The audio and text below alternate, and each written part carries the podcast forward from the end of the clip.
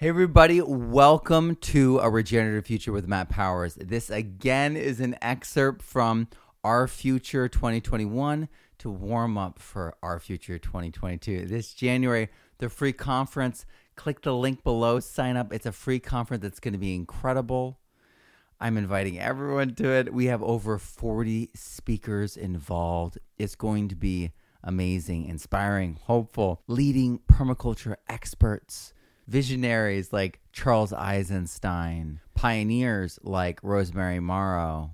So many people are going to be involved. It's incredible. The numbers keep continuing to rise. So sign up below, click the link below, and check it out. It's going to be so much fun. And this talk is starting your own regenerative design business. So without any further ado, here we go. It is encouraging to me that you've all shown up for this conference, the R-Future Conference. I'm Erik Ohlsen, and welcome to my talk on starting a regenerative design company. I'm encouraged because we all know that the earth is facing great peril. We know that humanity is at a crossroads when it comes to energy production, consumption, agriculture, landscape, all the ways in which we interact with our environment are really called into question around are they regenerative? And our economy and the way that it's built and the way that it's set up is an extractive, destructive force. And this conference focuses on how do we take the reins of our economy back? How do we create like right livelihood for ourselves and our community and do so in such a way that we can heal soil and water, we can reforest the land, we can rehydrate the aquifers, and bring about a regenerative renaissance in the near future. So, today I'm going to talk about a few ways in which you can do that, in ways in which you can care for your life and the earth by creating your own right livelihood. This is something that I've done in my life. I feel fortunate that I came upon the path of permaculture when I was 19 years old and immersed myself in the garden and learned ways of natural design and regeneration and have been able to develop a career uh, in this field and in this way. So I want to share some tips for you today in how to develop and grow a couple different types of regenerative design businesses, some low hanging fruit, some approaches that I think are pretty easily accessible to many folks who are in these fields, even if you're starting out, um, with a goal of getting as many of you and as many of us into a regenerative economy, meaning that the work that we do to pay for our bills, care for our families, is actively building soil, catching water, growing food, connecting natural ecosystems in a regenerative way. We all deserve to be in the garden, in a garden like this. And this is the kind of landscapes that we can create through doing this kind of work. This can be our work in the world and the work that sustains us, both energetically, spiritually, and also financially. So, just a quick thing about me. I'm Erik Ohlsen. I've been a permaculture designer, teacher, and activist since 1999. In 2005, I founded Permaculture Artisans. That was my first uh, ecological business, my first regenerative design business. And we're now a seven figure regenerative business um, with 20 plus staff we have uh, designed and installed and managed hundreds and hundreds of landscapes, mostly throughout California, but also in other parts of the world. And it is an absolute joy in being able to create a company that not only cares for Earth, but also cares for its people, um, that can care for this beautiful, amazing staff, and uh, and help and support our clients and our community, the school communities, the business communities, the cities and the counties. We've worked with all those different types of circles, all those different organizations and institutions to develop regenerative landscapes um, throughout our bioregion. In 2012, I founded Permaculture Skills Center. We're on five acre demonstration site in Sebastopol, California. We've taught hundreds of students around the world in regenerative business design. We used to have on site vocational training programs called the, um, the Ecological Landscape Immersion Program, as well as the Farm School. Those have been closed down, and we now have some online schools, which I'll talk about later. And since 2016, I've also written seven books couple children's books, couple um, adult coloring books, all based in nature, eco literacy education, and um, also uh, a self help book and a short overview on ecological landscape professionalism. And I'll, I'll, share a little bit about that at the end. So that's just a little bit about me. Um, you can look me up on Google if you'd like to find out more, but let's get on into what it is we're talking about today. So, I'm going to go through a couple of regenerative landscape design business models um, that you can take uh, and uh, and and use for yourself to develop your career path. Maybe it's a side job, maybe it's a full time job. Um, a way for you to get into this regenerative economy fast, effectively, uh, and and start doing this work for your work for your livelihood. So one of the kinds of uh, models we'll talk about is landscape design consultation in business. And I should say that while I'm going to talk mostly today about best practices for starting and sustaining these kinds of businesses, uh, this is all within that frame of regenerative design. Um, so I'm not going to get into actual design processes and uh, permaculture principles and, um, and that aspect too much because that's saved for another talk and uh, and and another opportunity. But this is more about helping you pull the obstacles out of the way um, the ones that keep that tell you that you can't become a professional designer or professional consultant in the world of regenerative design. This is to inspire you and empower you to pull those obstacles out of the way and go ahead and take that leap. So we'll get into landscape design consultation businesses. We'll also talk about a landscape maintenance business, which is probably the easiest business you can start right away in in this regenerative work. And another business, which I'm not going to talk a lot about in this talk because it would, it would take hours to, to really break this down in an effective way, is landscape installation. So we won't cover installation much in this talk, but um, I've talked about this plenty in the past, and I have a lot of um, educational resources for you. So if, if, that's something you're interested in, you can follow up. Um, you can follow up with me, and and we can get you that information. So before you decide what kind of regenerative design business you want, you need to understand your own context. Um, not every one of these pathways is necessarily going to be a perfect fit for you. And so you want to do a personal assessment first and foremost. Um, what are your skills? Not only what skills do you have now, um, but what are you passionate about? What are you excited to learn about? What are you ex- what learning edges are you excited to grow into? Um, because those will help provide this this contextual decision making framework for moving forward in dis- making decisions about what kind of regenerative business you want to start for yourself. Um, what do you need? What are your needs? these could be financial, these could be emotional, these could be physical space, um, it could be health related. You know, what are your needs? What are your skills? What are your passions? And then what about your bioregion? Um, we're all coming from different places. I'm in coastal California. So we're in a Mediterranean type climate, um, very coastal influenced, very diverse soils, um, some topography, some wetlands, and also we're in a big agricultural culture, right? So um, culture is also going to help frame your context. And in my community, in my bioregion, um, permaculture design services is very sought after and um, and there's financial resources in this community because of our um, juxtaposition to the San Francisco Bay Area, um, which has a lot of wealth. And so, in our particular region, we are really ripe and ready for um, for creating these kind of businesses and finding a lot of success.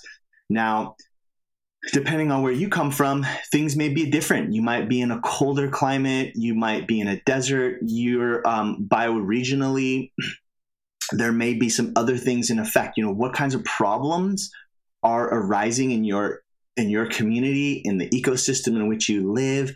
Um, identify some of these problems, and possibly you can create a regenerative design business that addresses some of the issues that your bioregion is facing or your community is facing. And culturally, have a good sense of the cultural framework in which you live as well. Um, maybe you're in an urban city, maybe you're in a, a, a rural ranching community. Um, what's the mindset of folks in your bioregion, in your area, in the culture that you live in? Uh, are they going to take to certain kinds of languages better than others? The more that you can break down these different contextual elements for yourself, the more you can create a business that matches and fits and solves the problems in your community and in your culture, in your bioregion, uh, where you can really thrive and, and, and grow into that. You don't necessarily want to take exactly what I'm doing here in California and export that, uh, you know, into Alaska or into the tropics. Um, you you want to really first and foremost listen and observe and have a deep awareness of your context. And, and what I'm going to share with you today, a lot of this is baseline patterns that you absolutely can implement, uh, but your approach might be adjusted depending on, on your context. So let's start with talking about professional consultations. If you have some experience in regenerative design, gardening, farming, construction, restoration work. Maybe you know a lot about plants. Maybe you know a lot about soil or a lot about water. Um, a professional consultation service could be a really easy, low hanging fruit type of offer that you can make to clients in your community. Um, this is just a picture of my place. Uh, this what, what you see here is the Sunseeker app, which I have on my iPhone. And um, and what this allows us to do is look at where the sun is moving at any given time of the day and at different times of the year. And you can see that blue line there in the middle. That's uh, winter solstice. I'm here in the northern hemisphere, so that's the lowest possible uh, direction that the sun will be. And so you can see here in this picture that at at about uh, 9.30 a.m i'll have my first sun on winter solstice in the spot where i'm standing. And by 2 p.m on winter solstice i'll be in shade and it'll be shade for the rest of the day. This is the kind of information that you want to gather when you go out on a consultation. Uh, this is helps you in your design process. It also helps you coach and support clients in their understanding of the ecology. And so let's get into a few of the best practices for professional consultation. So first off, it's uh, I'm giving this talk here in and it's uh, January 2021. We're still in the middle of the COVID 19 pandemic, and so while in-person consultations are absolutely the best option and moving forward years to come that'll probably be the mainstay approach to consultation. We have moved some of our consultation online this last year and that has also been effective. And for folks who want to reach a wider audience national international audience doing a, um, a virtual consultation um, could still be a viable business path. Now obviously there are some real drawbacks to not being on the site. Um, for one, I can't stand on the site and use my sun seeker and see the sun azimuth and make those determinations. Um, I could have a client do that or someone on site do that for me. Um, but in person is clearly the best to be able to you know, grab some soil and feel the texture and smell it to see all of the micro patterns, what kind of fungi are sprouting up, uh, what who, what wildlife species are visiting the area. There's just so much that is key to so much information and data and understanding of a site that you can only get from being on site. So that's absolutely the best possible way. If you need to do it virtually, though, there are a few tools at your disposal. Uh, one, do your research, uh, get any maps that the client may have or any maps that maybe county jurisdictions or city planners may have about the site. Look at satellite imagery, look at soils data, look at water data, look at vegetation, dominant vegetation type. Um, there's a lot of information that's pretty readily, readily available around a lot of different landscapes throughout the planet that you can f- find and gather uh, virtually. um, as part of a consultation process to, in, to provide that for a client. We've been using Zoom as our medium for doing consultations with clients because we can use we can get on and do screen shares. We can talk to each other and look at maps and look at satellite imagery, look at photos that clients are providing, look at soil analysis and things like that, and start to determine some of the patterns of the land. Um, first and foremost, when you are consulting, is you're, it's not so much a time for design as much as it is a time to gather information, to do your site assessment, do your site analysis. That being said, clients do want some kind of service. They they're not necessarily going to be satisfied. And I've been doing this 20 years and I've just seen it all. And I and I know that there's times where I was too much of the listener, too much of the observer in a consultation, and I didn't give anything to the client. I just asked questions and gathered a lot of information. And that wasn't a great selling point to have the client bring me back. You know, they wanted something out of the consultation, especially if they're paying for it.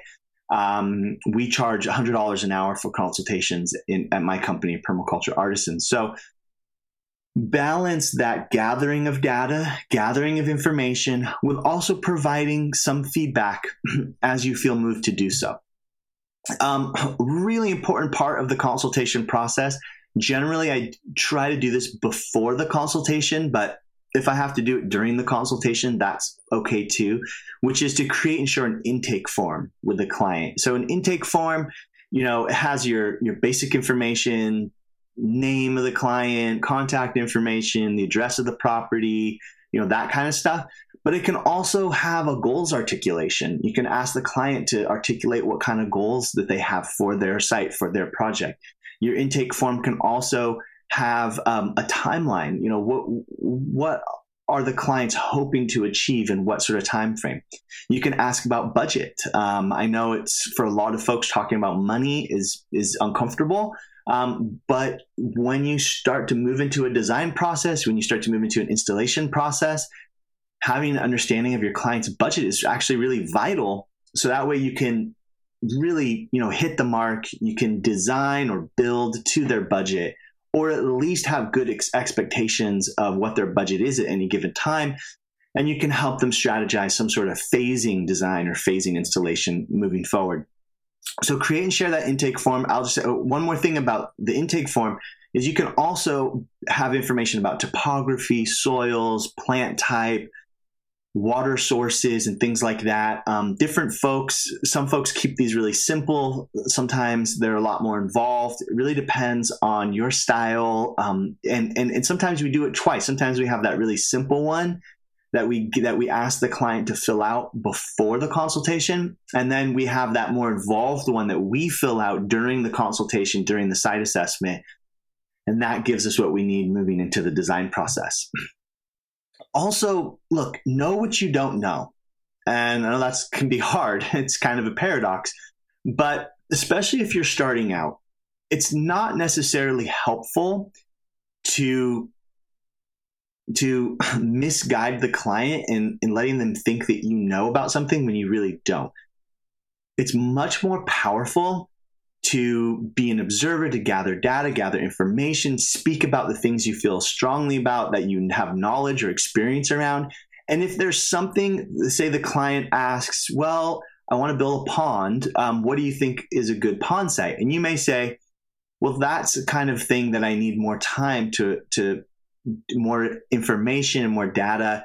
I need to analyze topography a little bit more. Also, um, I generally bring in a uh, a specialist to help me in designing ponds. So so it's okay to communicate to clients that you have a network that you can draw from, and to not have to be the authority in every single aspect. That being said, you also want to exude confidence during a consultation. So by admitting to things that you don't know and that you can draw in a, an expert for, it gives more power to everything else that you're sharing with the client. Because they know that you'll take responsibility for what you don't know, which means that when you're sharing with confidence the expertise that you have, it just is much more powerful and the client can the client can feel that confidence So exude confidence, um, but don't lie about what you don't know because that could catch you up. You know, it could that you could go down a rabbit hole during the consultation where it's clear you don't actually have the information and knowledge, and that's the client might lose a little trust with you. So this is really about building trust. Consultations, if it's the kind of thing that you want to have a follow up, you know, a consultation that moves into a design process or an ongoing consultant relationship, you really want to build trust. And so know what you don't know. Um, this is a little this isn't exactly the opposite of that phrase fake it till you make it. I've done fake it till you make it for 20 years still doing it. Um, and th- that's not necessarily what i'm saying here. That may be exuding confidence that know we could definitely design a pond for you. I'm going to pull in a specialist to help me with that. That's kind of a fake it till you make it. You're still being honest um, but you know that you got to bring someone else in, in in order to do that. So I hope that's all really clear. Again, this is really about building trust with the client in this entire consultation process is about gathering information and data, about building a relationship with the client, building trust with the client. It's also about um, uh, being able to provide some measure of feedback to the client, whether it's consulting a little bit about their soil or their water situation, making some kind of general suggestions that maybe aren't set in stone, but just, oh, this may be a way that I, would approach your vegetable garden. It, it, takes some further research into, you know, your soils and such, but here's some here's some ideas we can work with. Being able to provide some kind of feedback to the client is really helpful. And then what do you want to achieve? So, so what I mean by that is, is this just a one-off consultation, or do you want to move into a design pro- uh, process where you actually do the design? Do you want to have ongoing consultation? Do you want to do installation or management work? What is it that you want to achieve with these consultations? Okay, that's part of what comes out of understanding your context and something you should be really clear of going into the consultation. Sometimes what'll come up is that you'll find that you know I'm not actually a good match for this client or I'm not a good match for this landscape or you know something the client said actually ticked me off. Like I actually feel upset or offended now. These are things that are is also part of that consultation process. It's a screening process. They're screening you for whether it's you're somebody they want to you know have an ongoing relationship with and you're also screening them for the same thing. Do you want to have an ongoing relationship with this person or these people or this community? So understand what it is you want to achieve and be ready to throw it out the window if it doesn't seem like a good fit during the consultation. But at the very least, document everything that comes up during the consultation, taking notes, taking pictures, and because you're going to want to follow up. If if the relationship has uh, some potential, then you're going to want to follow up with that client, and you and you'll want to at the end of the consultation, uh, ideally at the end of the consultation, you'll want to give the client a few next steps. In many ways, the first consultation is a sales opportunity. Um, an opportunity to create an investment in a relationship with that client. And so at the end of the consultation, um, be really clear. I am going to write up a summary of the consultation along with added um, ideas and suggestions that that um, have come up that I haven't had a chance to share. I'm going to give you a consultation report, or or if it everything feels really smooth and great and it seems like they want to design, maybe it's I'm going to follow up with a design proposal. Let's see if we can agree upon a design scope. We can get into the design process. So have a sense of what you want to achieve, document as much as possible, and then follow up. Follow up as soon as you can. If it's a client you want that you really want, um, don't wait weeks or months. Uh, you, you know, get back to them within a few days. Get back to them within a week at the very least. At least letting them know what to expect um, forthcoming from you, and make sure that you don't let that relationship lie ultimately, you want to listen deeply to the land and to your clients. And I, one of the reasons why I'm really emphasizing this is because part of your job as a regenerative design consultant is to be the voice of the land. And sometimes when you're out there with clients, they might they may make some suggestions that seem very counter to the ecological information that you're gathering while you're on the land. Um, maybe someone says, I want to put my house right there. And it's on top of a bog, or there's a spring right there, or they want to cut down this old growth uh, tree to, to get a better view. You know, things like this. During your first consultation, you're not necessarily going to tell them those are bad ideas. You may say, mm, let's think more about that. The reason why I say that is because you can turn a client off really quickly if you down all of their ideas during the consultation. But you can give them a little red flag that this is something to discuss later. So listen deeply to the land. Let the ecological voice of the land um, speak to you and be that uh, that voice for the land to the client. But often, if it's stuff that may be challenging some big ideas of the clients, I may wait a little bit. I might put that in a consultation report. I might wait till we're in a design process. Or if the relationship doesn't seem good, then maybe I'll just, you know, kind of down down their ideas um, as needed.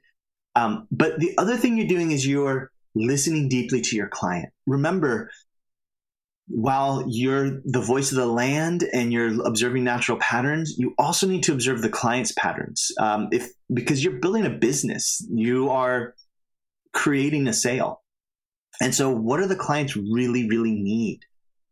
Can you help them develop their context? Can you help? Can you get down beyond the fact that they want a really cool ecological garden and get down to, oh, they want a place to retreat because they have a health issue.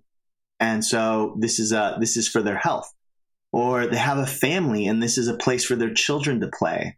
Or they have do- beloved dogs and this is going to be a dog wonderland. You know, what are the context of, what's the context of the client? What is it they're asking for? Read between the lines assess the client as much as you assess the land. Here's just a few pro tips. You know, one, be professional. You want to show up professional. What, what does that mean? Be on time.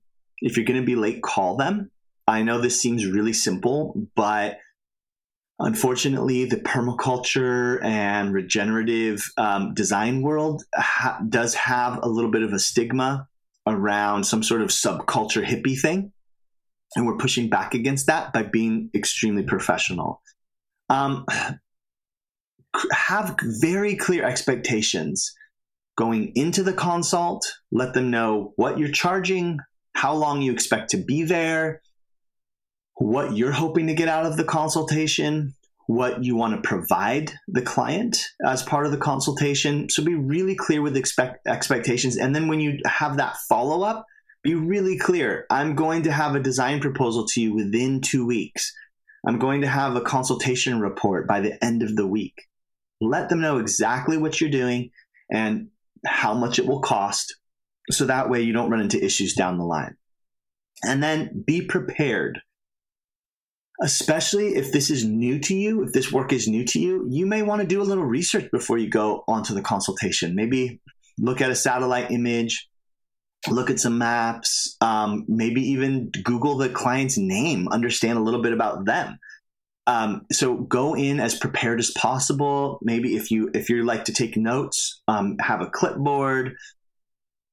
Um, maybe you have a couple tools you know you're going to want to dig in the soil and and and check out the um, type of soil that it is. So maybe you have a little digging knife or a little trowel or something with you. What what is it for you within your context how you want to do it? What does it mean to be prepared? You know do that. When you show up professional on time you have clear expectations you're prepared clients really, really resonate with that. They feel taken care of, they feel your confidence, and they feel your care. So that's a bit about consultations. Obviously, there's a lot more that could be covered in that, but I'm just giving you a rundown of some best practices, some pro tips, so that you can uh, you know, so that so that you can get going on this. So let's now move a little bit from the consultation into the actual design process. Now, again, I'm not getting into the actual regenerative design methodologies and processes. You can find that elsewhere. Specifically, what I'm going to talk about right now is how you engage a professional relationship around a design process with a client. How do you make that sale? How do you set up those expectations? And what are a few approaches that you might take? So, um, first and foremost is the design proposal. I would highly suggest that you don't ever enter into a relationship, a design relationship with a client where they're going to pay you for design services without having some kind of written contract. I know that sometimes the relationship seems so sweet and so trusting and so wonderful. And it's like, well, we don't really need written contract. I mean, this is awesome. Let's just um, do a handshake, or these days, maybe it's a, a bow or, or it's just a thumbs up have some sort of written contract because inevitably your conversations with clients will things will get lost in translation, which is just human nature. Um, they're going to hear things that you didn't say. You're going to think they understood things that you did say, and it could cause problems. So, have some kind of written contract. Um, and within that contract, here are a few things that are really important to have in that contract. Um, first and foremost, the scope Okay. You can see this picture uh, here that I have with you. That's a hundred acre project. Um, that design that you're looking at right there. Now this client, now this client wanted to have a, scope of that scale. They're on 500 acres. Notice that I'm not showing 500 acres, right? So we, through our conversations, our negotiating, through consultations, just realized that you know this hundred acres of the prime farmland production area of these farmers um, and these ranchers, this was the area to focus on. Now, um, the same can be said on a on a smaller scale. Let's say you're working with a suburban client. All they've got is uh, um, an eighth of an acre of a lot, um, a typical suburban lot, eighth of an acre, maybe a quarter of an acre. But they only want you to design a vegetable garden. They're not asking you to design the whole property, or they only want you to design the front entryway to the house. This is where that conver- that consultation conversation, that negotiation, the clear expectations. What is the scope the clients actually want? Now, you could try to sell them on a bigger scope. You could say, hey, you know, I really advise that we design the whole property because this is a regenerative design. We look, we think holistically and everything relates to everything else. And so it's hard to design just a small part. You could try to sell the client on that, and they might go for it. But they may also say, no, no, I have a small budget. I really just need to figure out my front entryway because the back is already done, you know, um, whatever it might be. So get very, very clear on the scope. That's the very first thing you need to have represented in your in your proposal, your design proposal. Oh, and let me just say the design proposal is a contract that you send to them that has all of this written out that they're going to sign and you're going to sign, and it is going to be your agreement for the design process. The second thing, thing you need to have in your design proposal is what it's going to cost. How much are you charging per hour? How much time do you think it's going to take for each item on the proposal? So, for instance, um, often I'll have a design proposal. It'll have a concept design, which would be like the picture I have here. Um, that shows kind of everything. Then it may even have a detail for a gray water, let's say, where we're going to do a, a zoomed in detail about a gray water system. Maybe it's going to have a planting plan, different than a sort of general thing that you see on the concept plan, but an actual planting plan that shows the exact species and where they're going to be placed in the design. That's a big body of design work. Often projects don't have planting plans because they want to start with the concept design and then move into the actual specific plant locations later. So understand that as part of your scope, um, you are the the graphic deliverables. So you may have them in line items uh, concept plan, gray water detail, planting plan. How much is the concept design going to cost? How much is the gray water detail going to cost? How much is the planting plan going to cost? Um, then you can add it all up for a, for a total cost. Now, the thing about a design process is that it's fluid and there may be things that come up during the process. So you can approach costing this out in different ways. Sometimes I do arrange to let the client know that this particular, depending on the client, um, you know, part of your client assessment, you may realize that this client loves to ask questions. They send me two page emails. They love to talk. And so a client like that, you what you gather from that information is that there's going to be a lot of communication during this design process. So you're going to want to add time to that. You might even make meetings with client as a time and materials budget item, which means that you're just going to charge the client what it costs to do the meetings because you don't really know how long meetings are going to go or how many meet- meetings there'll be because this is a very engaged client who has lots of questions and really wants to talk things out. That might be different than another client archetype, which is totally common, which is one that's very hands off. They just trust you, do your thing. I'm not going to ask a lot of questions. I just want to get it, I just want you to get it done. A client like that, maybe there isn't a lot of engagement and they won't spend a lot of time asking a lot of questions. So when you start to think about cost and pricing, you could do a number of things. You know, first assess your client, understand their personality type, and second, um, if if there's an aspect to the design that requires a lot of extra research, um, and it's kind of unknown how much time it's going to take, there's a couple rabbit holes you have to jump into before you can give a, an effective design. Well, then you might add a range. You might say, well, for the for the uh, for this particular gray water detail that you want, uh, we need to figure a few things out about the soil and about the location of the septic tank and and um, kind of look into what the county regulations are. So I'm going to say it's going to take anywhere between 10 and 15 hours um, to do this. So now you have a range. If you're charging $100 an hour, it's a thousand to 1500 um, range for this this gray water detail. So then your grand total can have a range as well. So that's some that's a little device that we've used that's been super effective um, in again managing expectations, having clear expectations. It's always worse if really hear me out here. It's much worse if you underbid a project and then you either have to eat the time later. It's like, oh, I thought it was only going to take 10 hours, but it took 20 hours. But I'm afraid to charge the client the extra 10 hours. So now you're eating it. Or you go try to charge the client after, after you had a very clear expectation of the scope and the cost.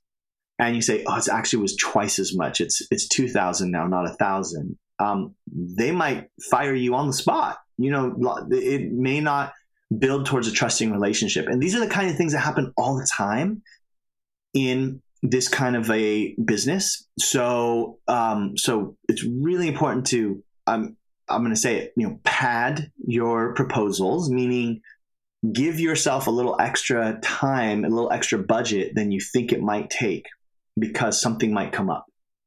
And then at least you've provided that expectation and also create a range if need be um, that encompasses that potentially extra time. Like I think it'll only take 10 hours, but it might take 15.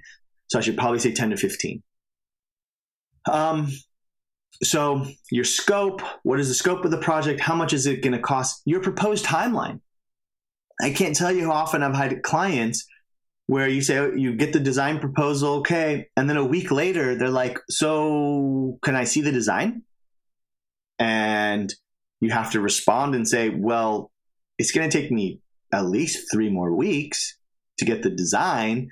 And they freak out because they thought they were going to have the design within a week. You know, just be clear about that. Have that in your proposal. Uh, it's going to be four to six weeks.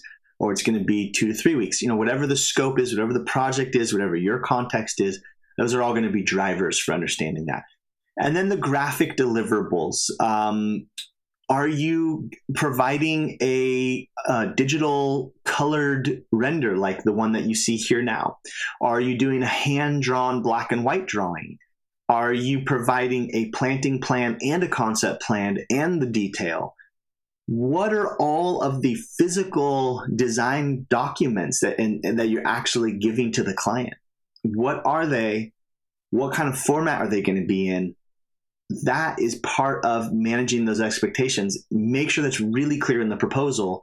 This is going to be a hand drawn, non color concept plan totally fine. There's not necessarily one better than another. I'm not advocating one way or another, but just let the client know so that way they're not like disappointed when they see something that they didn't expect or when they expected two or three different um, deliverables and you only thought you were providing the one. So be really clear on that.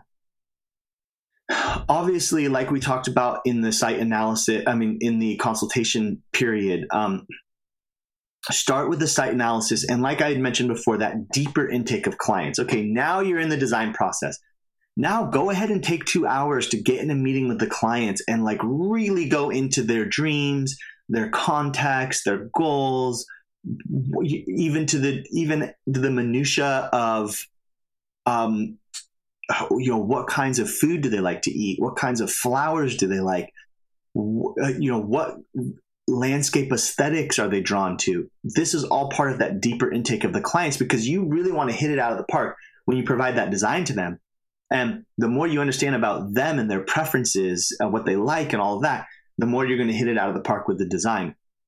But it has to be said that before you can do any design, you need to know the land. You need to understand um, the soil and the water and the look and the climate and all the aspects of the existing site. So, in your design proposal, make sure that more site analysis beyond the initial consultation, that more of that site analysis and site assessment is built into your proposal. You don't have to call it out specifically. Some people do that. They will have a line item that says um, site analysis, 10 hours, $1,000. Um, Sometimes that creates issues with clients because they don't understand what that is. And they're like, oh, I'm paying you to just hang around on the land. And you have to kind of defend that part of the process. An easier way to do it is to just fold it into the concept design. Um, I'm going to provide a master plan concept. And within the hours that you put aside in there is your time to do deeper research site analysis. It's up to you your preferences, how you want to lay that out, but ensure that you have that part of the process built into your design. You're not just going to start drawing a map of your cool ideas. You, as regenerative designers, as ecologically um, conscious people, is our job to harmonize with the natural world.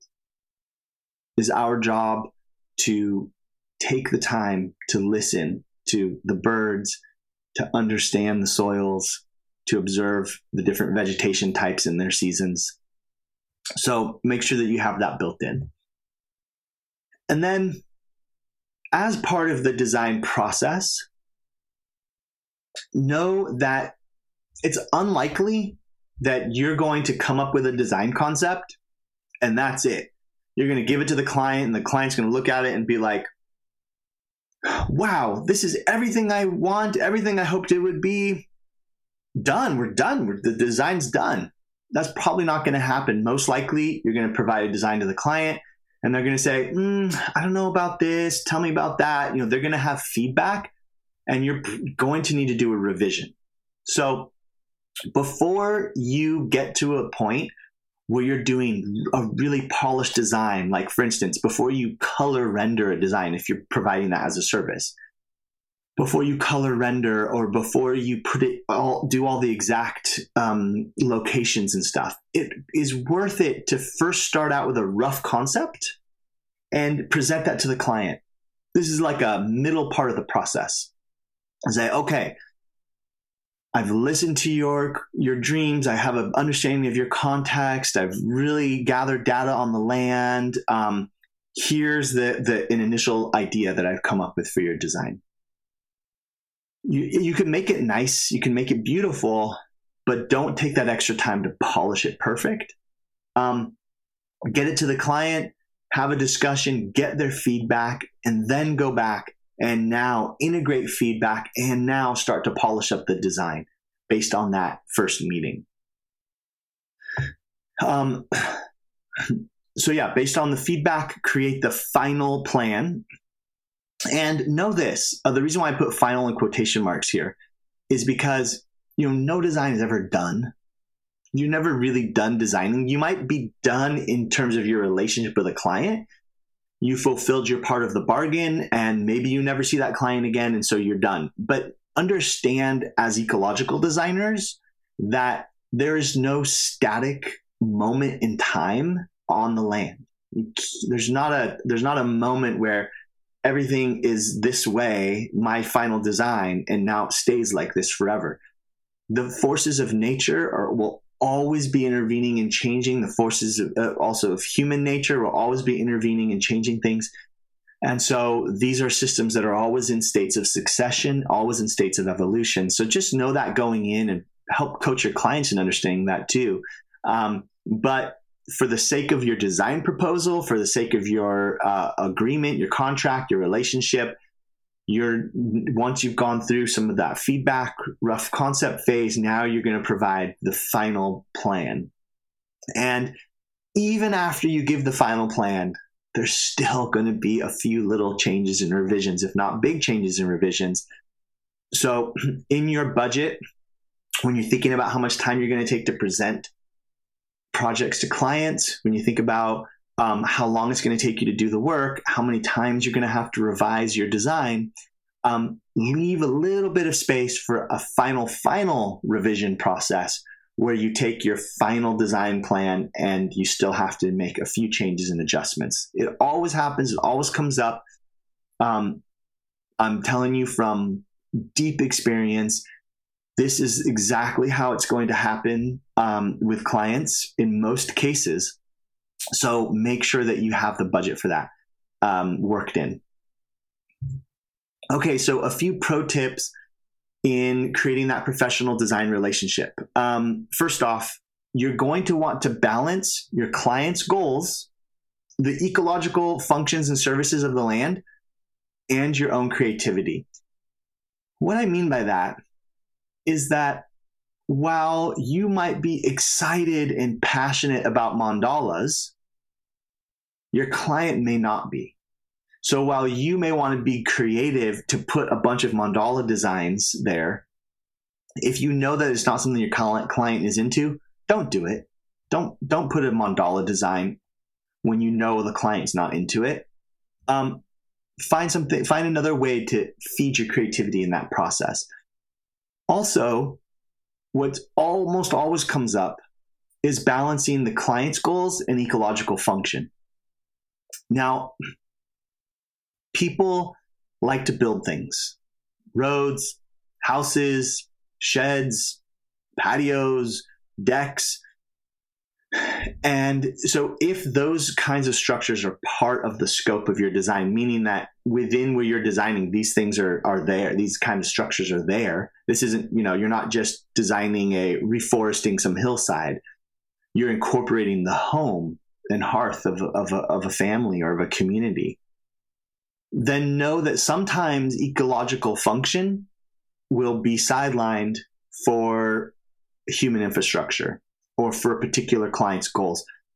Maybe those clients really want a soccer field. And you're like, no, no, no, no, no lawns, no fields. These are water guzzlers. And but they're like, but that is really important to me. Well, in that case, it might be better for you to incorporate the field into your design rather than just say, I won't touch that. Because as an ecological designer, if you incorporate their soccer field into your design, well, you might be able to incorporate some water harvesting structures off the soccer field. You might be able to encourage them to not use any chemical fertilizers or pesticides. You might steer them towards native grasses. Um, there's a lot of ways that you can help meet the client's goals and have as much ecological function as possible, even if it's not something that you would do if it was your place. So you got to have to balance all those goals and remember that you are providing a service. Ultimately, if you're going to have a successful business, you're going to need to meet clients' goals and and you know make them as happy as possible. Um, another pro tip here is timely communication throughout this whole process. You don't want to just say, okay, you know, sign the design proposal and then we're going to work on design. Bye.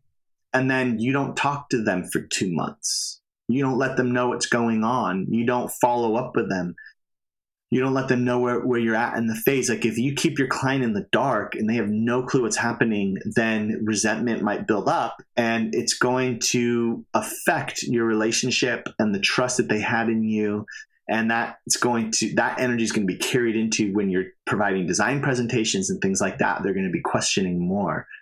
So even if you have, you don't have a deliverable for them, um, you might give them a call two weeks in and say, Hey, just want to let you know I've started working on your design. I'm really excited. Um, has anything changed for you? Um, just wanted to let you know that I should have an initial uh, revision. I mean, an initial rough draft in another two weeks to provide for you. A phone call like that to a client, it just eases their worries. It creates that clear expectation. And maybe something happened in your life. Maybe you originally said it was going to be two weeks, but actually you needed four weeks because your kid got sick and had to stay home from school and and and whatnot. So have that just have timely communication throughout the entire process um, so that the client isn't filling in the blanks of your disconnection um, and and building up resentment. Um, and then when it comes to pay, getting paid for designs, um, a progress payment structure is my preference. So what that means is, so generally we have a start of work contract, um, a start of work payment, excuse me. So when they sign the contract, um, let's say it's a five thousand dollar project, we may ask for five hundred dollars up front to sign the contract. It's a it's a retainer. It also helps you put aside the time and energy um, to start working, or maybe it's a thousand dollars up front.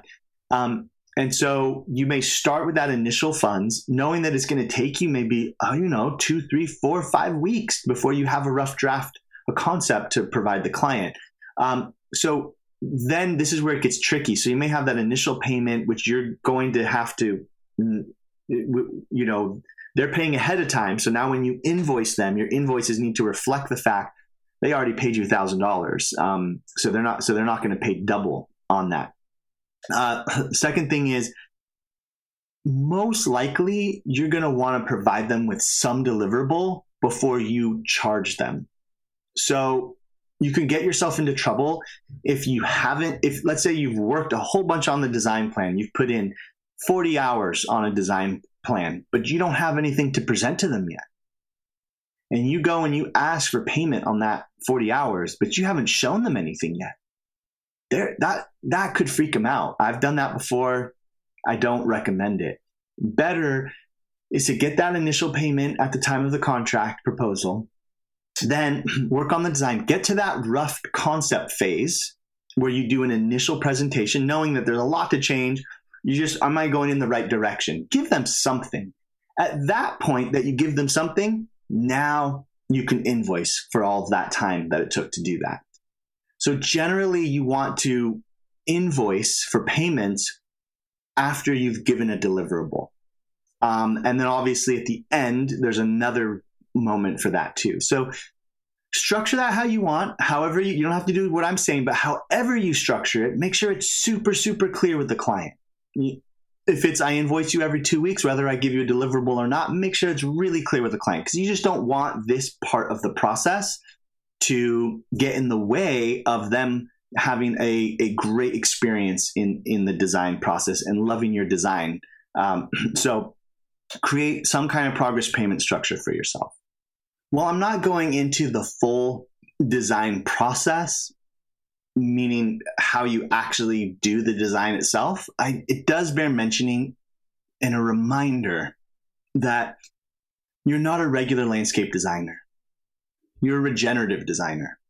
And so the kind of design process that we, our approach is about designing relationships. Um, you're designing relationships, not things. So I just wanted to just bear that in mind that through this process, the structures, the planting systems, the roads, the water harvesting, um, all of this is designed within a framework of a web of relationships. And that the relationship between client and land is also part of your design process. Part of your design outcome is weaving that relationship between the stewards, the clients, the people on the land, and the land itself. And almost above all else, as ecological designers, is harmonize with existing natural functions that we're composing with nature, not working against nature. And as the voice of the land, you get to hold that ground uh, in your design process. So remember, you're designing relationships, not things. Harmonize with existing natural patterns and bring your client into that harmonization. Bring your client into that deeper relationship with the landscape and the cycles and the wildlife and all the elements and patterns found there on that land. Now we're going to cover um, our final regenerative design business model and um, for this talk and that's landscape maintenance. Um, a regenerative landscape maintenance. This is a really, really great niche. Most people, a lot of people, have to do some kind of maintenance for their landscape, even if it's not a regenerative landscape people are cutting their lawns they're cutting back trees they're you know pulling weeds there you know there's always some kind of activity required in almost all of our landscapes around our homes our schools our communities our churches our cities. Um, there's some kind of management that's always required. Um, even if it's just getting leaves out of a gutter or or uh, or what have you. So there's a few entry points here into landscape maintenance. And the reason why I share pictures of all this abundance is that when you're operating a regenerative landscape maintenance business, it's likely that your that your clients have food plants and that you get to work with them and coach them through the process of harvesting and you know managing all of the yield that is coming out of their regenerative landscape. So, first off, I think this is the easiest business to start. I mean, the very first time that I was ever paid to do a land, uh, to do any kind of gardening or landscape work, the very, very first time, I was just sheet mulching somebody's lawn, you know, and that you might think of that as installation, and, and it is, but generally, sheet mulching is one of your landscape maintenance techniques um, that you may employ multiple times in a year on a site sheet mulching a pathway a few couple times or or you know sheet mulching around some trees where the grasses were growing whatever. Um, so you know i did the, i i was providing landscape maintenance services uh, really young at like 20 years old with not a ton of experience i knew how to move mulch right? I could put cardboard down and move mulch. I could pull weeds. I could spray compost tea if I had access to some compost tea. I could put compost tea down and know, I could cut back lavender and I could cut back rosemary and I could deadhead flowers. There's a lot of very simple techniques that can be employed to get off the ground, right? And you could just provide, um, start providing services and caring for people's landscapes in an ecological way. you don't spray chemicals, no chemical fertilizers. And maybe you're focusing on soil health, you're focusing on plant health, and making things beautiful. So, easiest business. This is the easiest entryway with low experience to get in and start gaining experience on the land while also, uh, you know, getting paid to do some of this work uh, my friend and mentor, some of you may um, have heard of John Valenzuela. He's an incredible permaculture teacher, incredible food forest designer, and um, just an amazing, amazing man. And I'll never forget that, you know, one day he told our class, he pulled out a um, a pruning saw, a pair of hand pruners, and loppers, and said, "These three tools. This is all I need for my business. These three tools." I can do all my landscape maintenance work. I can prune trees and I can create an entire business. You know, those are very affordable tools um, for a very powerful business model that uh, that you could you could start doing this year. One of the more advanced and benef- beneficial aspects of doing a landscape maintenance business is that if you build a good relationship with a client, it could lead to design and installation if they know that you do that sort of thing. So you have that relationship with the client, you're maintaining their landscape, their garden, and they say, "Hey, what what do you think? We wanted to add a couple more garden beds or we're putting a patio in over here. Do you have ideas for plantings around that patio?" Lots of different opportunities arise when you have an ongoing relationship with a client. Uh, so one of the make or breaks for a maintenance program is the schedule. You do not want this to be random. Clients do not want random, and people are used to, especially when they hire someone for landscape, they're used to having an ongoing, uh, predictable relationship. So whether you're going to the client every week or every month or a few times a year, get super clear on that schedule. Literally write the days down. Make sure that the, it works for the clients. Maybe it's uh, every second tuesday of the month we come or it's um, every friday morning from 8 to 12 whatever it is depending on the scope of the project how much the clients want you there there's a lot of different scope conversations here around how much maintenance you're doing for a client whatever that is, once you figure that out, um, create that weekly and monthly schedule and then stick to it. And then the way that we charge for uh, maintenance clients, generally it's not by the hour because you want to figure out, you want to figure in uh, travel costs. Um, maybe you need to get some tools uh, you have some overhead costs because now you're running a business. You may have to hire a bookkeeper. You may need to have a phone line that's dedicated to the business. You may have a website dedicated to the business. Maybe you even have an office or a place that you store your your tools that you have to pay for. There's a lot of costs with a, a maintenance or an installation business that you can't directly charge the client for. So you have to work that into your fee structure, into your pricing structure. So instead of saying um, $25 an hour uh, for me to be there. Maybe you say, well, we only do a minimum of a half a day because that way you can really design your schedule in in a way that works for you. It would it's really challenging if you're you're going two hours to this client and then you got to drive over to this client and it's one and a half hours and then you go over to this client and it's three hours. Your day's all chopped up, really hard to manage and and there's a lot of dead time in between in your day that you're not able to make any money. So creating half day or full day um, pricing structure it works so great. And maybe you say, okay, a half day, two hundred dollars for a half day, four hundred dollars for a full day, um, or something like that. Um, the, it's clear with the client. You're able to to develop that schedule that meets those needs. So you know that you're going to have a half day. So maybe it's really biweekly, not weekly, because the project isn't quite big enough. So you work that out once you assess the size and scope of a project, how much maintenance it will be required on a half day or full day type of schedule. So it really gives the clients options, gives you options. There's just a lot of different ways you can go with this, depending on the client and the project. Um, like we said in the the earlier uh, parts of the presentation, clear expectations, have a written contract, be super clear about what it is you're maintaining, the scope that you're maintaining. You know, are you mowing their lawn or is that for them to do? Are you pruning their trees or not? Um, there's a lot. There's a lot of things to consider, and we're going to talk more about that in a sec. The other bit is charge for materials separately. So the, there's this term time and materials, which means that you only charge a client for the time or the cost of materials it took for something. So in this case, don't include the cost of materials into your half day or full day um, labor charges.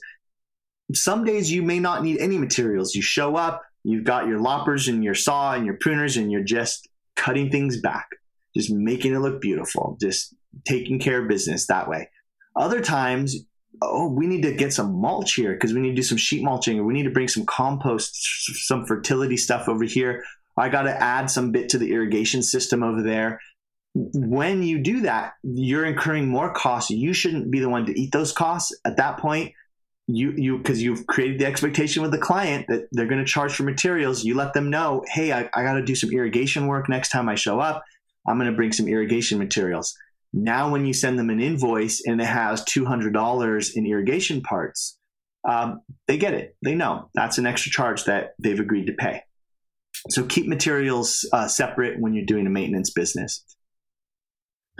So also keep in mind that while maintenance a schedule might include weekly or monthly, um, there are often on in landscapes and farms and things that you might be maintaining bigger projects that are just seasonal projects, like pruning the 50 fruit trees. Well, don't include pruning the 50 fruit trees as part of your half day, full day maintenance um, agreement because there might be other maintenance things that still need to be done during those half day, full day uh, agreements. And pruning these trees is like, wow, this is a big project. This is actually going to take four days to prune all these trees. So be really clear up front when you're assessing a site for a, a potentially new client where you might mention, well, we're going to do twice a month on a half day. So maybe the client's paying you $400 a month. And, but once a year, we're going to do two day, a two day pruning or four day pruning or whatever. And that'll be charged at a time materials basis. And you work out how to, how to, how to, how to price it. You've given that clear expectation to the client. You've even maybe put it on a calendar that you've given them, or you've asked them, or you've sent dates, potential dates, and um, even months in advance. Okay, yeah, every December, um, we're going to do you know two days worth of pruning. So make sure that you have those kinds of conversations with the clients, m- make the expectations clear, identify those big seasonal projects that are might be outside of your normal weekly monthly agreement and then go from there. And and the beauty of a maintenance business is that you're serving multiple clients and you can grow it however big or small as your context allows and, and your passion and, and goals for this and uh, right now at Permaculture Artisans, we started the, the landscape maintenance business side of things started really late. So we first were doing design and installation for many, many years. And then about two years ago, we started our landscape maintenance business. So now, after two years, we now have 35 maintenance clients that we serve every single month.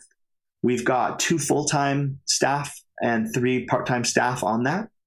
We've got two trucks servicing our, our clients. Um, so it's pretty incredible. Um, when the, the, beautiful thing about a landscape maintenance business is that it's three potentially all year round. Uh, depending on your climate, if you're in a really really cold climate, you might have to figure out something else um, in the in that really deep dark of winter. But uh, but generally, you could create a maintenance business that's year round so, whereas for design and installation businesses, those can be feast or famine. Sometimes you've got a lot of projects, too many projects, I can't get to them all. And sometimes you don't have that many projects and you're kind of looking for the next one, and there's a little gap there where you don't have any income, that can be pretty stressful.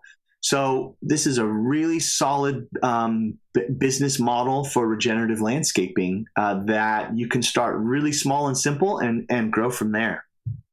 So, a few pro tips for this. Uh, aesthetics are really, really important to a, man, a maintenance business. Um, so, and really allow that to be part of your focus when you, as part of your service, is you're not just doing functional things like pulling weeds and cutting some stuff back and adding some compost mulch here. You want it to look nice. Um, and that's part of what people are paying for. So take the time to make it look nice. Also, keep the schedule you commit to. Obviously, emergencies come up and you have to reschedule things. Everybody understands that.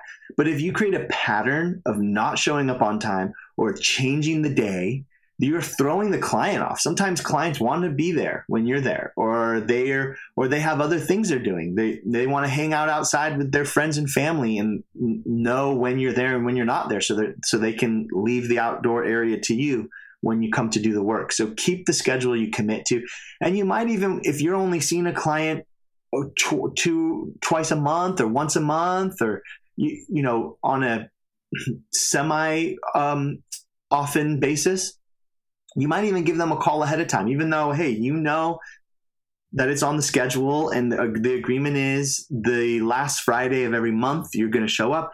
But hey, they might forget, they might lose track. So you might send him an email on Thursday or give him a call and say, hey, just a reminder, I'll be showing up tomorrow. Um, that's always a nice thing. And and then as for generative designers, strive for abundance manage these landscapes not just for aesthetics but for abundance for food and flower and habitat and wildlife this is the beauty and the opportunity of regenerative design uh, landscape maintenance versus the regular kind of landscape maintenance that is known so much throughout western cultures is that these can be absolute paradise gardens. And so when we're approaching maintenance from a regenerative point of view, we're really looking at soil health, we're really looking at plant health, we're looking at biodiversity, we're looking at increasing all those ecological relationships and connections so that the, the land can just come alive and thrive in the most abundant way possible. So have that be one of your goals for your landscapes because I tell you, it is going to spread like wildfire if you are managing landscapes that are like paradise gardens for their clients. They're going to tell their friends and their family, the neighbors are going to see, and, and soon you'll have more work than you could even handle. At that point, you need to decide do I hire somebody? Am I the type of person that I want to have staff and be managing staff, or am I, or do I want to run a business where I'm just out there doing the work because that's what I love to do? Those are questions that you that you'll have to ask yourself related to your context as you find success, and I hope you do, and I know you will um, if you stick with it.